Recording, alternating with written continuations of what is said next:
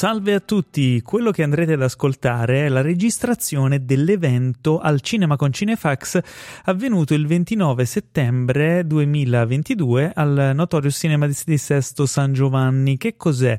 Eh, che cos'è questo evento? Abbiamo proiettato Edward Mani di Forbice, il classico di Tim Burton in lingua originale e eh, in seguito alla proiezione abbiamo un po' sviscerato quelli che sono i retroscena del film, fatto quattro chiacchiere con, con gli spettatori insomma che ci hanno fatto compagnia nella serata e questo è quello che, che, è successo. È uno spoiler special, che cosa vuol dire? Che è dedicato a chi ha già visto il film. Ora immagino che molti di voi avranno già visto Edward Mani di Forbice, alcuni di voi magari non lo ricordano bene o non l'hanno mai visto, quindi vi consiglio di organizzarvi anche una vostra visione privata prima di ascoltare il seguente podcast. Buon divertimento! Intanto un applauso per Tim Burton che, e per Johnny Depp e per Winona Ryder eh, e per tutti gli altri. Price. Che bello, non me lo ricordavo, proprio bello Edward Manni di Forbice. Eh sì. No, io me lo ricordavo, ma è sempre meraviglioso. Poi vederlo al cinema è un'altra cosa. Allora, intanto vorrei chiamare anche qui con noi Nadia Baiardi, costumista, stylist, che insomma è un film eh, con grande inventiva e avere un eh, commento eh, anche da parte sua esatto. mi fa molto piacere. Io però volevo raccontarvi come è nato questo film, nel senso che non so quanto sappiate o quanto non sappiate in merito, perché come ciao, forse ciao si è potuto vedere. Intanto, ciao Nadia!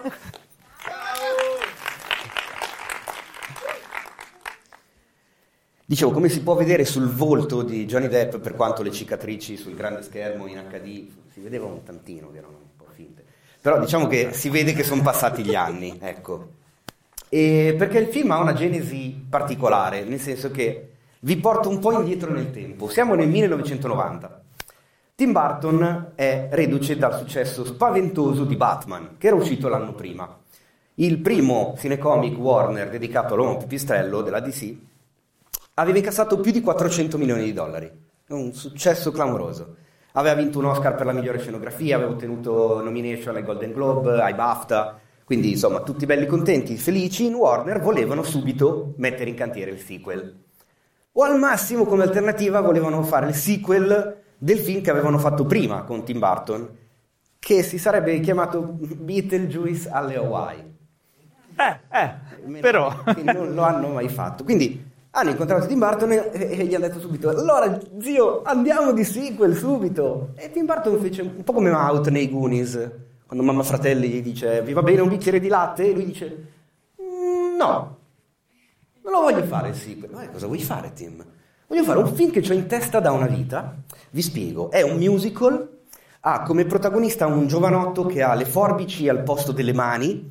La cosa nasce da un disegno che ho fatto da ragazzino e comunque ho già coinvolto una sceneggiatrice, si chiama Carolyn Thompson, ci ho parlato nella pre-produzione di Beetlejuice eh, anni fa. Io mi immagino quelli della Warner che l'hanno guardato e hanno detto, scusa, aspetta, cosa? Che, cos'è che vuoi fare? Un musical, le forbici? No, facciamo un sequel, team, cioè non, non scherzare.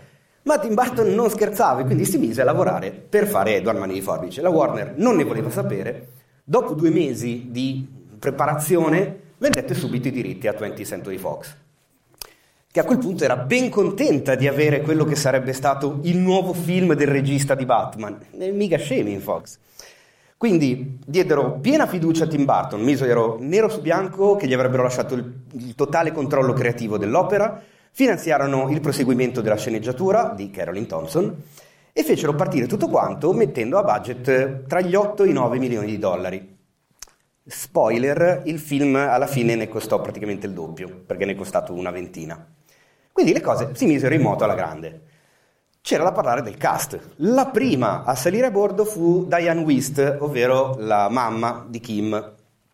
All'epoca era un'attrice lanciatissima, aveva vinto tre anni prima l'Oscar per Anna e le sue sorelle di Woody Allen e quell'anno era in nomination per Parenti, Amici e Tanti Guai, sempre candidata come miglior attrice agli Oscar il film del nostro caro amato Medioman Ron Howard, tra l'altro, che poi non vinse però.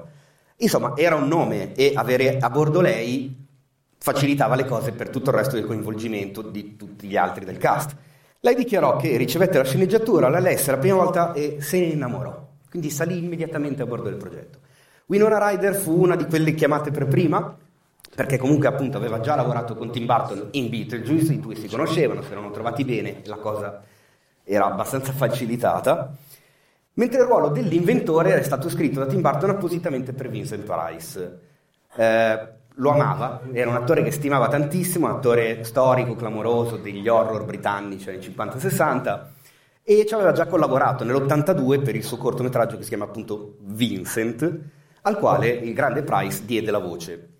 Voce che probabilmente tutti conoscono, perché anche se magari è la prima volta che vedete un film in originale con Vincent Price, è la voce che si sente all'inizio del brano thriller di di Michael Jackson. ricordatevi questo nome, mi raccomando. Ovviamente il più complicato da mettere in casting era Edward. E qua le cose si fanno divertenti. Perché la Fox spingeva a tutti i costi per avere Tom Cruise.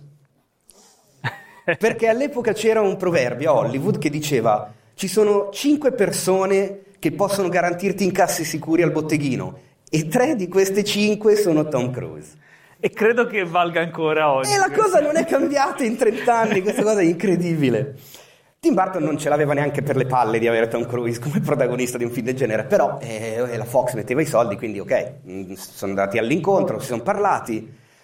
Tom Cruise aveva tutte le sue idee, ormai conosciamo il personaggio, era così anche 32 anni fa. E cioè, gli ha fatto un sacco di domande a Tim Burton, voleva sapere tutto come facesse ad andare in bagno Edward, dove si procurava il ghiaccio Edward, eh, come faceva a mangiare, ma che cazzo te ne frega, cioè nel senso, non è importante. E soprattutto voleva il lieto fine. Lieto fine, tutti belli felici, coppia, yeah, love. Una cosa che a Tim Burton non andava, e neanche la sceneggiatrice fondamentalmente. Quindi niente, nessuno dei due scelse a compromessi, la cosa saltò. La Fox a quel punto coinvolse e propose la parte a Tom Hanks e Gary Oldman, Tom Hanks rifiutò per andare a fare Il falò delle vanità di Brian De Palma, che credo che ad oggi sia il film più, più mm, diversamente meritevole di Brian De Palma, mentre Gary Oldman rifiutò perché la sceneggiatura gli era sembrata assurda. E io gli voglio bene a Gary Oldman, però non, non ho capito bene questa risposta, ma vabbè. Eh, la Beh, no, tentò... non puoi dargli tutti i torti, però, eh. Beh, vabbè, però dai, si capisce. Cioè, capisce dopo che innamorata. Diane Beast è innamorata se... e lui la trova assurda. Un po' di differenza. Secondo me dipende dalla creatività della persona che lo legge. Ah, ci sta. Altri attori che furono contattati furono William Hart, Robert Downey Jr., Jim Carrey, ma nessuno andava bene.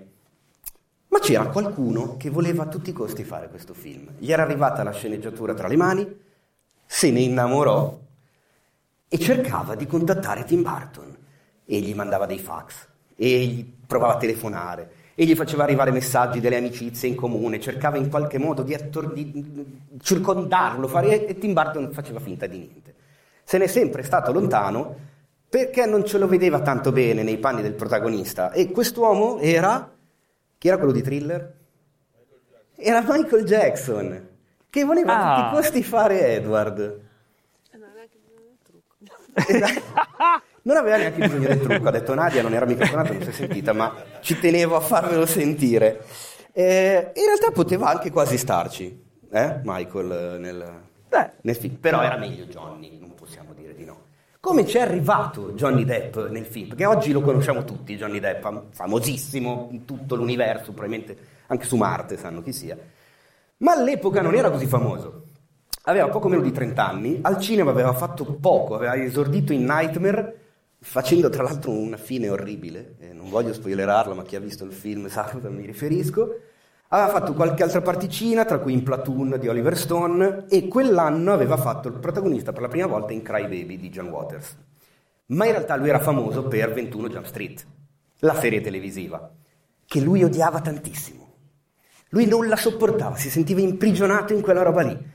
Arrivò a definire il fatto di una storia con dei poliziotti in una scuola ai limiti del fascismo. Non, non, non, l'aveva presa bene. No, non aveva voglia di farla, si sentiva proprio ingabbiato in questa cosa, il ragazzo della televisione, non vedeva sbocchi per la propria carriera, stava, stava male. Gli è arrivata questa sceneggiatura che lui dopo definì un dono dal cielo e ha dichiarato che la lesse e pianse. La rilesse subito una seconda volta e pianse di nuovo. E quindi fondamentalmente se ne innamorò anche, anche lui. A quel punto voleva a tutti i costi fare il film, ma diceva come fa Tim Burton a, a prendere me, che non, cioè, sono quello della tv, ma figurati se mi caga. Non voleva Soprattutto c'era un problema. Che problema? Michael Jackson. Erano tanti. E lui No, cercò di farlo fuori. No, Aspe- no, eh, aspetta, aspetta, Michael Jackson non è finita qua. E non voleva neanche andare all'incontro con Tim Burton. La gente fortunatamente riuscì a convincerlo, andarono, si incontrarono a Los Angeles e si riconobbero immediatamente come anime gemelle, cioè erano fondamentalmente strani e uguali, cioè timidi allo stesso modo, si incartano nel parlare, lasciano le frasi a metà, incuriosiscono per le cose stupide, sono due anime veramente molto simili. Però bisognava metterla in piedi la cosa, insomma. Dopo l'incontro Johnny Depp ha dichiarato che si sentiva ancora peggio di prima perché a quel punto lo voleva fare a tutti i costi quel personaggio, ma aveva paura che Tim Burton non lo prendesse. Eh, dopo l'incontro con Johnny Depp, Tim Burton vide gli attori di cui vi ho parlato prima, ma nella sua testa ormai la decisione era presa. C'è chi dice che Winona Ryder ci abbia messo una parolina, perché all'epoca frequentava Johnny Depp. Ah. E quindi, però, io non ci voglio, che voglio più credere al fatto che si fossero trovati loro due. Che più, non so, mi sembra più romantica come cosa. Beh, alla fine scelsero Johnny Depp. Lui ovviamente felice come una Pasqua, lavorò tantissimo sul personaggio, studiò i film di Charlie Chaplin per imparare a muoversi in quel modo, anche, anche i pantaloni un po' lo ricordano, giusto? Chiedo a, insomma, a Nadia Baiardi. E dimagrì 12 kg per il ruolo, che non è male, già non era un enorme uomo, però. Le riprese iniziarono nel marzo del 1990 in Florida. Quella che vedete, la città che vedete non è ricostruita, è una città esistente, si chiama Lutz ed è in Florida ed è un po' strana. L'unica cosa finta, diciamo, che hanno fatto è che hanno preso le case le hanno ricoperte con la scenografia, rimpicciolendo le finestre per farle un po' più paranoiche, a detta dello scenografo, e ridipinte in quattro colori, che noi li vediamo così belli, carini, pastellosi. In realtà le parole dello scenografo Bo Welch, lui definiva i quattro colori delle case come blu sporco, carne sporca, verde schiuma di mare e burro. Che detto così fa che poi veramente sono più o meno schifo. gli stessi colori, c'è la stessa palette di colori che ci sono anche per gli abitanti a livello di vestiario. Esatto, e, di- ripete. e le macchine, e- e, macchine, tutto quanto. Esattamente. Però de- descritti così i colori fanno un po' ribrezzo, era più carino da vedere. Vabbè. Eh, ora, le riprese in, in loco, diciamo, finirono a luglio del 1990. Voi avete idea di che caldo possa fare in Florida da maggio a luglio? Ora, immaginate di avere un costume che dal collo alle caviglie di pelle stretto che vi costringe e magari spesso ci mettete pure della roba sopra e vi rendete conto di come poteva stare il povero Johnny a fine giornata, ma lui era integerrimo, rifiutò anche un tentativo di un sistema di refrigerazione, refrigeramento, come si dice? insomma? Un co, una serpentina che doveva passargli sotto il costume per fargli un po' freddo, ha detto no, voglio no, vaffanculo, non mi interessa. I 12 kg che aveva perso, secondo me li ha persi anche tutti i giorni che lavorava, Beh. perché tra costume e trucco ogni mattina ci mettevano quasi due ore per prepararlo. I capelli invece sono i suoi. Non è una parrucca, i capelli sono quelli di Johnny Depp. A proposito del costume, la Fox, e fa ridere dirlo oggi, non era assolutamente convinta. Pensava che potesse spaventare, che non desse l'idea del film, non voleva usarlo come veicolo promozionale. E oggi fa sorridere perché ormai cioè, la figura di Edward Mani Forbice nel cinema è talmente iconica che è strano pensare che all'epoca qualcuno non ci credeva abbastanza. Quindi vietarono sul set l'uso di qualsiasi macchina fotografica, non si potevano divulgare le foto fino al giorno dell'uscita. Poi il film uscì e le preoccupazioni svanirono, perché uscì nel periodo natalizio del 90, a metà dicembre, e fu un successo. Fu un successo di critica, fu un successo di pubblico che se ne innamorò, anche tutti innamorati di questo film. E il film alla fine guadagn- incassò 86 milioni di dollari, essendone costato 20 per un film di questo genere fu effettivamente un successo incredibile e lanciò definitivamente la carriera di Johnny Depp che poté lasciare il poliziotto nella scuola, tra l'altro 21 Jump Street in italiano si chiamava I quattro della scuola di polizia. Davvero. che non lo sapevo neanche io, ho scoperto poco quando preparavo questa cosa. Eternal Sunshine Award anche per Beh, loro. Ma mi sa che in Italia comunque non, è- non ha avuto il successo che ha avuto in America. Cioè, No, però è noto poco. 21 Jump Street. dai. Sì, sì, no, il- perché poi ci hanno rifatto i film nuovi Esatto. che sono molto divertenti, ma la serie mai vista. Detto ciò, vi lascio con una cosa, magari ve lo siete chiesto, magari no, magari le avreste volute voi, non lo so, però che fine hanno fatto le mani, eh, le, le mani di forbice del film, costruite tra l'altro da Stan Winston, uno dei maghi degli effetti speciali di Hollywood? C'è qualcuno che a fine delle riprese se le comprò e se le tenne lui fino alla sua morte in quel momento li hanno poi rimesse all'asta. Indovinate chi era? Michael Jackson! Ci teneva una cifra, cazzo, Michael Jackson, questo film. È una cosa allucinante. Insomma, io spero che vi sia piaciuto il film e vi sia piaciuto anche magari scoprire come ci si è arrivati, perché uno lo vede e magari non pensa a tutto quello che c'era dietro. Oggi Tim Burton, Winona Ryder, Johnny Depp, soprattutto li diamo per scontati, li conosciamo per quello che sono oggi. 32 anni fa, a parte appunto Barton che era appena partito sulla Luna con Batman, diciamo che dovevano tutti un po' mettersi in moto. E insomma, abbiamo visto il risultato, secondo me è un ottimo risultato, non so secondo voi. Regge ancora, secondo me. Vero. Allora, intanto, se avete delle domande, tenetevele un attimo, che ve le faremo fare a brevissimo. Volevo parlare con Nadia. Ecco, anzi, tu vuoi parlare con me. Sì. No, io volevo aggiungere una cosa, che questo è stato anche uno dei primi film di Colin Atwood, che poi è la costumista che ha seguito Tim Burton fondamentalmente in tutti i suoi film. Quindi è un po', è vero, la prima volta è l'innamoramento un po' per tutto, cioè non solo tra gli attori, ma anche tra lo staff, eh, tra la crew. Danny Elfman, Danny Elfman alle musiche, è un altro di quelli che diciamo contribuisce al, al Barton Stouch che conosciamo e che boh, non si vede più da quanto tempo ormai. Sì, alla fine una, una serie di amici che poi vanno avanti e fanno film ormai da 30 anni insieme praticamente, perché credo non ci siano pochissimi film che Tim Burton non ha fatto con, né con ehm, Johnny Depp né con Colin Atwood, credo che li abbiamo fatti tutti insieme, quindi eh, vabbè, un po' come noi a Cotte Frullato. E tra l'altro, all'inizio eh, ci sono poche scene in cui lui ha il costume integrale. Cioè, subito gli fanno mettere la camicia, il, eh, i pantaloni e le, le bretelle. E ho- perché poco prima io pensavo quanto ci vorrà di tempo per mettergli su quel costume con tutte quelle cinghie. Perché non è che ha una zip o una cosa che si può aprire facilmente. Quindi Un'ora penso che non 45. fosse. Eh, Un'ora e 45. per il trucco, No, no, No. per il costume. per il costume. Ah, ecco, vedi, quindi era meglio la camicia con eh, i- Vabbè, però il costume un ha un po' un significato, nel senso perché è proprio il fatto perché è così brutto, così spaventoso, che invece è in contrapposizione totale con eh, il, il personaggio poi di, di Edward. Poi lui piano piano cerca di avvicinarsi agli altri, ma poi non ce la fa, cioè nel senso poi ritorna ad essere quello che era prima, il costume è proprio il- mh, è, fa- è stato fatto apposta per spaventare, che è in contrapposizione poi con, appunto come dicevamo prima, con eh, tutti gli altri personaggi che hanno questi colori sgargianti, che hanno che, che questi colori mh, carini, che danno un po' tranquillità, ma in realtà sono tutti, scusatemi, forse le parolacce non si possono dire, ma quasi un po' tutti dei pezzi di merda, nel senso che hanno tutti cose da nascondere, nessuno è veramente sincero.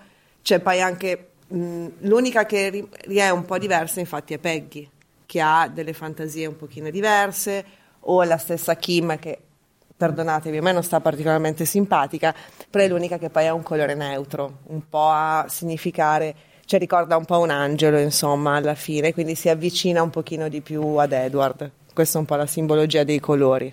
Tra l'altro hai detto Angelo e ci sta perché un'altra delle cose simpatiche è che eh, Winona Ryder pare che non fosse contentissima del personaggio perché a livello proprio di così caratteriale lei si sentiva molto simile alla Lydia di Beetlejuice e agli antipodi rispetto alla Kim di Edward Mani di Forbice mentre Tim Burton invece conoscendola ormai si divertiva tantissimo a vederla bionda nei panni della cheerleader che non c'entrava assolutamente niente. E infatti all'inizio del film lei è un po' ancora Lidia di Beetlejuice nei suoi confronti, nei confronti di Edward soprattutto, perché la vedi che ha il visino angelico, dolce, delicato da ragazzina, ma lo odia, cioè si fa veramente la stronza. Ecco. Sì, esatto. Eh, diciamolo, eh? Esatto, sì, sì. Allora, Teo, so che c'è un, un, un quizzone come sempre, c'è Ah, un, giusto, un è enigma, un, vi è stata sacco di cons- enigmi. chi è che ha la... Qualcuno vuol provare a dare la risposta dell'enigma della cartolina? Come si chiama questa cosa qui che fa? È l'indovinello, devi L'indo- risolvere l'indovinello, l'indovinello. Abbiamo Alcuni una di voi hanno ricevuto la cartolina, dietro c'era un indovinello da risolvere. Ovviamente l'indovinello da risolvere si poteva risolvere facilmente stando attenti al film, mentre si vedeva il film, se no, cioè non è che l'indovinello riguardava Arancia Meccanica, se no che cazzo stiamo facendo?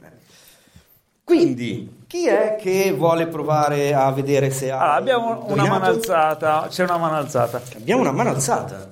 Attenzione, venga qua. Sì, eh, no, Eh, lo faccio, vengo io. C'è, un- c'è un'unica Sì, mano poi- alzata, quindi se hai vinto potresti aver vinto, allora eh, ti facciamo venire direttamente qui a ritirare il premio in bu- in buona La cosa divertente è che io a questo punto spero tu non abbia vinto così. Vieni giù, prendi l'umiliazione e torni su. Ci provo perché ho risposto sul sito, però, Ah, attenzione. però vorrei essere sicura. Vieni qua, vieni qua, eh, ma il, l'indovinello qual era? L'indovinello è... Non hai la cartolina dietro? No, Oh, scusatemi. Dio, neanche C'è una cartolina, c'è una- c'è una- Guarda, guarda, guarda che arriva. Lanciala tipo la- la- le carte di... È Ok. stato un lancio maldestro, però la cartolina è arrivata, è arrivata così. Allora. Devo dirla, devo raccontarla tutta? No, di... boh, La so. risposta? che Sì, ma, vabbè, dire? magari, ma molti di loro non sanno, di- non sanno assolutamente cosa stiamo dicendo. Allora, io leggo, Quindi- io leggo il, ehm, il- l'indovinello. Allora. Eh, Edoardo, poverino, dopo i polsi alle lame... Ha delle lame. Ha delle lame. La metrica, per favore, è importante. Eh no, che vedo male. Eh, quanto è dura la sua vita, poco amore e tanta fame, ma c'è Peggy che lo accoglie, che lo coccola e lo cura, con la figlia Kim che a un tratto si innamora addirittura.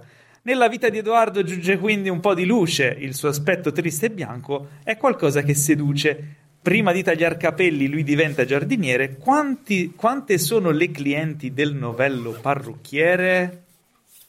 Questo è l'indovinello. Ha scritto Dante? Allora, Allora. intanto, intanto tieni. Eh, tu sei? Io sono Chiara. Si sente? Chiara? Sì? Sì. Ok? Eh, allora, io ho risposto 7. Ed è la risposta esatta! Oh, meno male, Chiara, non dovrai tornare su a mani vuote. Esatto, Grazie. allora, ti vinci Cosa hai vinto? Cosa vinci? il Blu-ray Wow, dell'edizione ragazzi, speciale di grazie. Edward Mani di Forbice e un'altra simpatica cosetta che trovi in questo sacchetto. Non sono delle forbici. Devo Ok. dire, ragazzi, era troppo Ma come facile. no? Ma sarebbe stato troppo facile. Eh, Ma posso aprirla? Cioè, posso vedere adesso? sì, non c'è niente che morde, quindi Ok. non, Ma O che taglia. non ti taglia, esatto. è la magliettina! Oh, Oh, è la maglietta Oh, che directed bella. by Tim Burton. È direttamente dai titoli di testa di Edward Grazie. Grazie a te. Grazie a te per aver stato con noi. Ciao, grazie. Ci sono domande? Curiosità, perplessità. Chi è che viene da più lontano? Papparapapapà. sempre. Chi è che viene Ah, è da vero. più lontano? Se ne abbiamo qualcuno che viene da fuori, fuori, tu da dove vieni? Vicino Berlino. Vicino Berlino. Un'ora da aspetta, Berlino. aspetta, aspetta, aspetta, ah, chi viene da più lontano di Berlino? Nessuno. Quindi abbiamo- una volta è venuto, Aspetta, sono venuti una coppia dall'Australia. Come ti chiami? credo che loro. Alessandro, Da dove vieni? Francoforte sull'Oder. Eh, Ma cosa ci fai qua? Eh, sono venuto a vedere un film. Ma è fantastica questa cosa. Po- posso finirla con questo teatrino, visto che ti conosco? Ma, Ma che. Va che- No, Alessandro è uno dei nostri Patreon e gli vogliamo un bene dell'anima, si è fatto uno sbattimento Grande perché volevamo vederci e lo ringraziamo e gli vogliamo veramente bene dal cuore che gronda sangue. Però sangue quello bello, non quello del film che fa. E dice, "Cioè, avete notato che c'è una scena in cui fa così, poi si guarda le mani, la vernice che cala dalle dice, "Eh, magari- non esagerate. Ci sono delle cose un po' lasciate... Beh, la fantasia in Sì. qualche modo andava messa in scena. In particolare a me mi ha colpito la fabbrica dei biscotti. Esattamente, lì volevo arrivare. C'è un momento in cui all'inizio si vedono questa, questa pasta, queste macchine impastatrici che fanno i biscotti. Ce ne fosse una che fa quello che deve fare, vanno tutte a caso. Cioè proprio si muovono, questi- c'è uno che neanche li prende i cosi, cioè gli passano vi- vicino e dice vabbè, è una favola, va bene. Ok, Cosa vuoi fare? va bene lo stesso. Ma anche la quantità di neve che lui riesce a muovere mentre fa le sculture di ghiaccio. Che a un certo punto c'è una cazzo di bufera che neanche... Cioè, vabbè. Però io voglio sperare che sia voluto. Beh sì, immagino di sì, dai. Bene, quindi se non ci sono domande, a questo punto direi che non vedo mani alzate. Mm, ah, sì, Ah, ci attenzione, sono ci sono delle domande. davanti. Ok, vediamo un po' cosa dicono i nostri compagni di avventura. Che domande arriveranno? Attenzione, tu come ti chiami? Ciao, mi chiamo Gabriele. Da dove vieni? Vengo da Bollate, provincia di Milano. Eh, Aspetta, eh? Bollate, provincia di Milano. Quanti anni hai? Eh, Ne ho 35. 78 meno 15. Eh, 63. Fantastico. Beh, beh, Grazie io non Gabriele. ci sarei Facciamo un applauso a Gabriele. Fant- ah, ma aspetta, avevo una domanda. Eh Avevi sì, una avevo domanda? anche una Sì. domanda. Ok. Appunto, hai detto di questo pressapochismo in molte cose. Visto che adesso nel cinema odierno si fa critica per la cosa più stupida, sarebbe accettato un film del genere, ora come ora, per come è stato raccontato esattamente così? No, Giustamente, cazzo ne so io. cioè. No, nel senso, secondo me Beh. ce ne sono anche oggi di film così e in alcuni casi la gente se li fa andare largamente bene. Sì, dipende. No, ma gusto ci con sta, cui guarda, ma non ti abbattere, Gabriele, ma ma grazie. Però dà proprio l'idea della Esatto. favola così, cioè se lo racconti troppo bene fai vedere le cose troppo, togli quell'allure che c'è al film, quindi credo che anche adesso andrebbe bene, perché secondo me fa proprio parte del film e della bellezza del film. Sì, beh, comunque il film è bizzarro e i personaggi sono bizzarri e il messaggio di Tim Burton è sempre quello, cioè se sei strano goditi la tua stranezza, cioè cavalcala, no? Quindi anche il film in sé, anche se c'è gli- alcuni effetti un po' così, eh, funziona, va bene e fa parte del, del messaggio del film. Ci sono- c'è un'altra mano alzata lì in mezzo. Aspetta, c'è un'altra mano alzata. Ce n'è una che, si- che si muove tipo serpente. Ok. Ciao, come ti chiami? Claudio, Da dove vieni? da Sassari. Non te lo aspettavi? Ma sei arrivato cioè, apposta o... Ma non è vero, dillo che abiti a Milano, dai. Abito a Milano. Avevi una domanda, giusto? Sì. La mia domanda era per le mani, no? Ho ipotizzato che fossero dei Aspetta, devo, guanti. devo risponderti così oppure posso... Ho ipotizzato che fossero dei guanti, no? E quindi nelle dita, ogni dito corrispondeva a una forbice, immagino. Però visto che alcune si muovevano da sole, qual è la spiegazione? Qual è? Qual è il tuo? i fili Questa magia. in guanti erano a muoverle. Bra- no, scusa, aspetta, glielo faccio dire al microfono. Ripeti, Gabriele? In guanti erano a muoverle. Perché dobbiamo fare queste cose, Teo? Io non- No, non era un, cioè non sono ogni, ogni forbice un dito, cioè sono un insieme di cose. Almeno, adesso non me lo sono studiato proprio nei dettagli il- la mano. Però, Diciamo che c'erano sì. più guanti diversi a Guanti, eh. seconda delle scene che dovevano girare. Se uno guarda il film con attenzione, guardando solo le mani, si rende conto. Ad esempio, nella scena in cui lo arrestano, lui incredibilmente ha due eh, manici di forbici che non ha mai. C'è solo quella scena lì. Chissà E- se erano affilate alcune di quelle o no, perché in alcune scene di Stan taglia- Winston diceva che fosse di- erano di plastica. anche secondo me, però in, in alcune scene taglia probabilmente cose che erano già tagliate. Sì, credo di sì. C'è un'altra domanda, c'è un'altra domanda lì in mezzo. Domanda lì. Ciao, come ti chiami? Ciao Dilis, Ciao Dilis, da dove vieni? è da Milano. Ok, Di- dici tutto. Allora, mi stavo chiedendo una cosa, ma quelli della Avon non hanno avuto niente da ridire dopo il film? Eh, la Avon. Attenzione, Ma anche lei dice, anche anche lei dice ecco parliamone, perché lavori alla Avon? Ah, ok, no, pensavo fosse, fosse incazzata. No, però no. in effetti la domanda è interessante. Ok, la domanda è interessante, è vero. Grazie. No, le vostre lo erano un po' meno. Allora, non è un product placement perché comunque non ne parla bene. eh, E soprattutto non si vede mai veramente il marchio. Non si vede nel marchio, viene nominato, è un marchio molto famoso. I legali della. di chi, chi è che l'aveva prodotto? La La Fox. la Fox avranno sicuramente fatto in modo che la cosa fosse fattibile, ma dubito che avessero un permesso particolare. Probabilmente c'era un contesto per il quale potevano nominarla senza prendere delle denunce clamorose, non lo so. È una cosa che effettivamente andrebbe verificata perché nei titoli di coda non è citata. No, non è. ci- Però non è che ne esce così, ma. Mi viene da ridere anche a dirlo. È brava, perché è una cosa che in realtà mi sono chiesta anch'io, cioè il fatto di, di- di come mai abbia- siano riusciti appunto a nominarlo nonostante non ne esca così bene. Però anche lì fa parte della favola, alla fine è tutto un po' purri per me. Secondo me, sai cosa? Quelli della Avon hanno ricevuto la sceneggiatura e se ne sono innamorati anche loro, e quindi andava tutto bene lo stesso.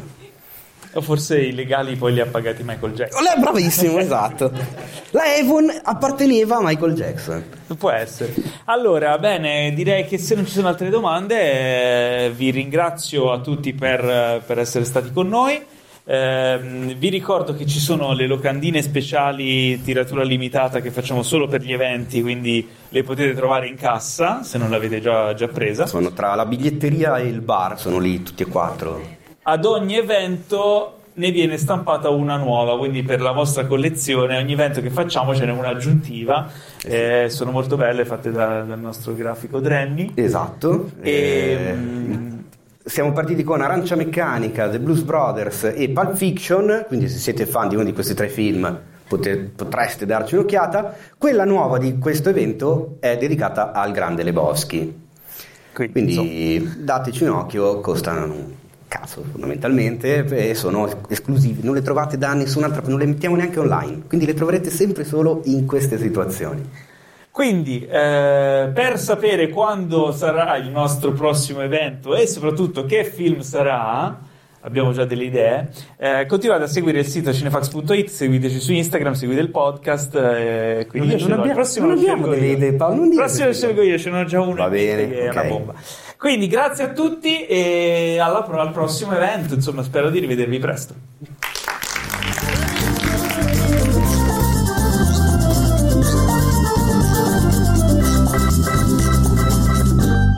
Questo podcast è stato presentato da The Best Blend.